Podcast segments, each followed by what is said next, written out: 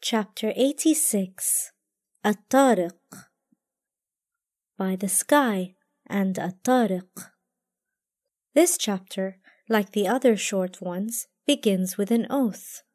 Many short chapters contain solemn assertions to different phenomena. Here they are made to the sky, Sama, and the Tariq. In order to determine whether these two assertions can be counted as one, we first need to understand what tariq means. What will make you understand what a tariq is?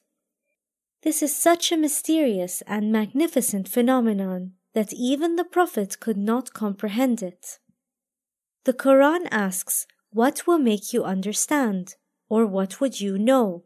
a few times in various chapters to draw our attention when discussing extremely complex and majestic phenomena that are beyond our comprehension.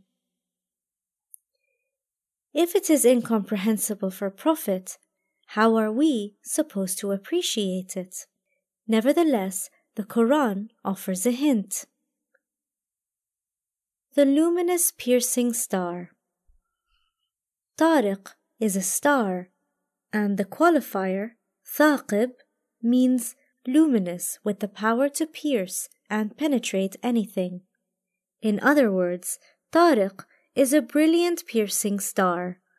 Yet it is somewhat odd that the Quran did not employ another word to convey the same meaning, one with greater clarity and precision. Surely there is no soul without a guardian over it. All existent beings have guardians. In the previous chapters, the relationship between the sky, a Tariq star, and the protection of human beings was explained. However, Tariq here is hard to define as it has a few possible meanings, one of which implies pounding, condensing, and compressing. Thus, a hammer is called mitraqa. In addition, it could refer to a star, a piercing thaqib star, or a nocturnal journey or movement. At the time of the revelation, the people of Arabia had extremely shallow understanding of astronomy. However, recent technological advances have discovered that stars undergo fundamental metamorphosis when they reach their final stage of life. Stars which are about one and a half to three times the size of our Sun will become so condensed and compressed and, due to their ensuing higher densities, will exert far stronger gravitational forces. Hence, a star that may be three times as large as the Sun becomes so compressed is composed entirely of neutrons. Neutron stars are so condensed that even a minute amount, like the tip of a needle, weighs about 1 million tons. They spin around their axis at a very high speed, some at the rate of almost 620 times a minute, and emit X rays and gamma rays, but not light. If a star is more than three times the size of our Sun, then its density is so high that even neutrons enter the nuclei. Such stars are called black holes. Amazingly, a needle tip sized sample weighs about 1 billion tons. To put this into perspective, if our planet Earth were to become that dense, then it would shrink to the size of a bean. These invisible stars are called black holes because their density is so high that not even light can escape them. This is one of the possible meanings of tariq. The connotation that it is thaqib, meaning that it pierces something even though it is void of light, is due to its immense gravitational force as well as the X rays and gamma rays that it emits. These gravitational forces affect a galaxy of stars which are not left without a guardian or some type of order, but work in unison and are connected and protected. Such a stupendous phenomenon poses a rhetorical question. What would you know? What the tariq is? So, let the human being reflect upon that from which he has been created. Beginning with this verse, the discourse switches from the infinitely vast universe to the down to earth human beings. It starts with the particle fa to conclude the above discourse. After they consider the universe's grandeur, they should turn inward to reflect upon their own creation. He was created from a gushing fluid.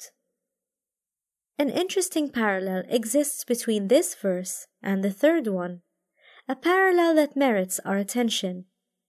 In the latter verse, just as Thaqib describes the existence of a piercing force advancing in the universe, this verse likewise describes the creation of humans from forcefully flowing dafiq, sperms moving upward in their attempt to impregnate the ovum.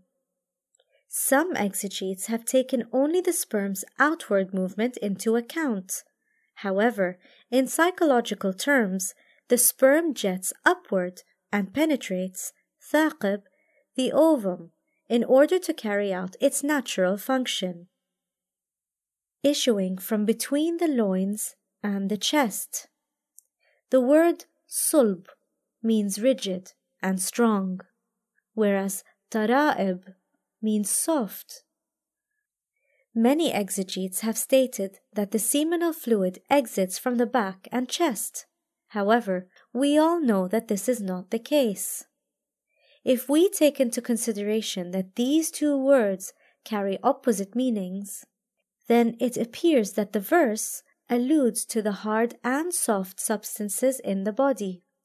In other words, the sperm is the final outcome of a process of combining the body's hard and soft substances. Every time a man and a woman have intercourse, about 250 million sperms are discharged, each one of which carries the entire genetic code, including that of its ancestors. Surely he is able to bring him back to life on. The conclusion of the above discourse is that God has the power to bring humans back to life. Why would you doubt that God, who created humans from such minute substances and an ovum in the first place, has power to bring them back? The day on which the deepest secrets will be laid bare and put on trial.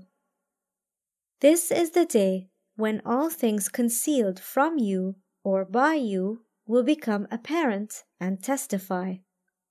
Other Quranic verses relate that on that day humans will become privy to God's wondrous creation and will be astounded to learn that all of their actions, without exception, have been recorded and accounted for, and that their own beings, as well as various bodily parts, will testify against them.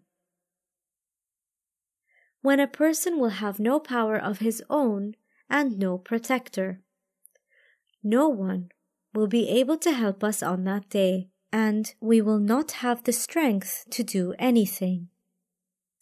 By the sky that revolves. Once again, a solemn oath is asserted to the ever revolving sky. Why ever revolving? The majority of exegetes opine that this refers to the four perpetually recurring seasons. However, it appears that this may be examined at a much deeper level. Recent research indicates that Earth's atmosphere plays a vital role in protecting life by sending matter back into space. Ozone layer. On the contrary, other layers prevent matter from escaping Earth, like water vapor in the form of rain. The sky has been in a constant state of returning, and this phenomenon is not limited to what has just been explained. This cycle is innate to nature and occurs both in the sky and on earth. And earth, the ground that splits. An oath is a vow to the ground, which splits during the winter months and seeds that are grown in its crevices. The majority of exegetes believe that dhatus sada refers to the expansion and contraction of the ground that occurs during the winter and the spring, or generally to nature's perpetual renewal of nature. Returning is an inherent quality of this cosmos, for nothing that exists within it will ever disappear or be annihilated. Whatever exists will return, for this process repeats itself. God's creation is not in vain, and thus will never be annihilated or destroyed. Upon our death, we enter a new realm, the nature of which is determined by the deeds we perform today.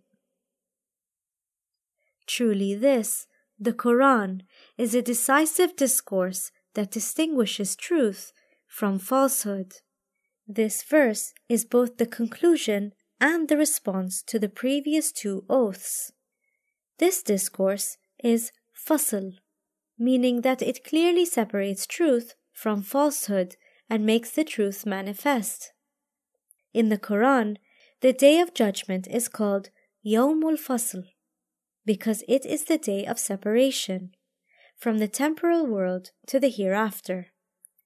The content of the Quran is also referred to as fasl because it enables one to distinguish truth from falsehood. It is not something to be taken lightly. Some people consider these verses as providers of information, but at the same time as having no relevance or bearing on their daily lives.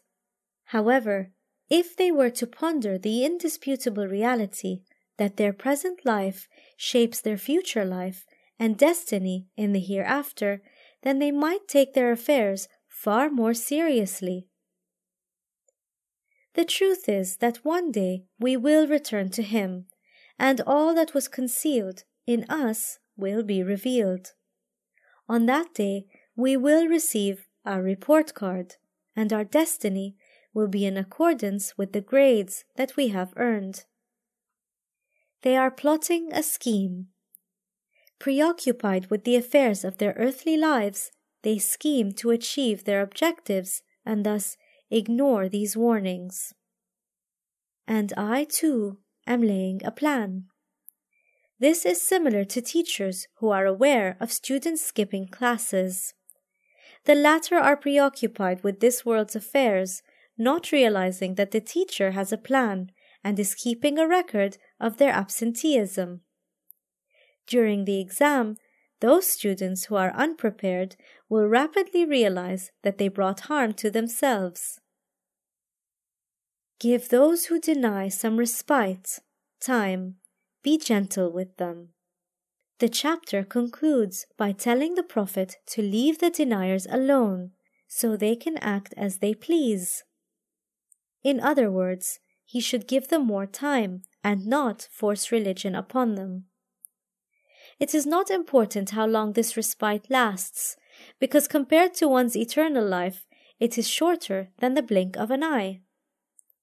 In conclusion, this chapter first draws our attention to the universe's grandeur and enormity, and then shifts from the macrocosm to the infinitesimally small microcosm world of a cell. After this, it propounds the concept of the return that all existent beings will experience, and concludes by informing the Prophet that he should let the stubborn deniers follow their own ways because the natural laws governing the world will treat them in the same manner.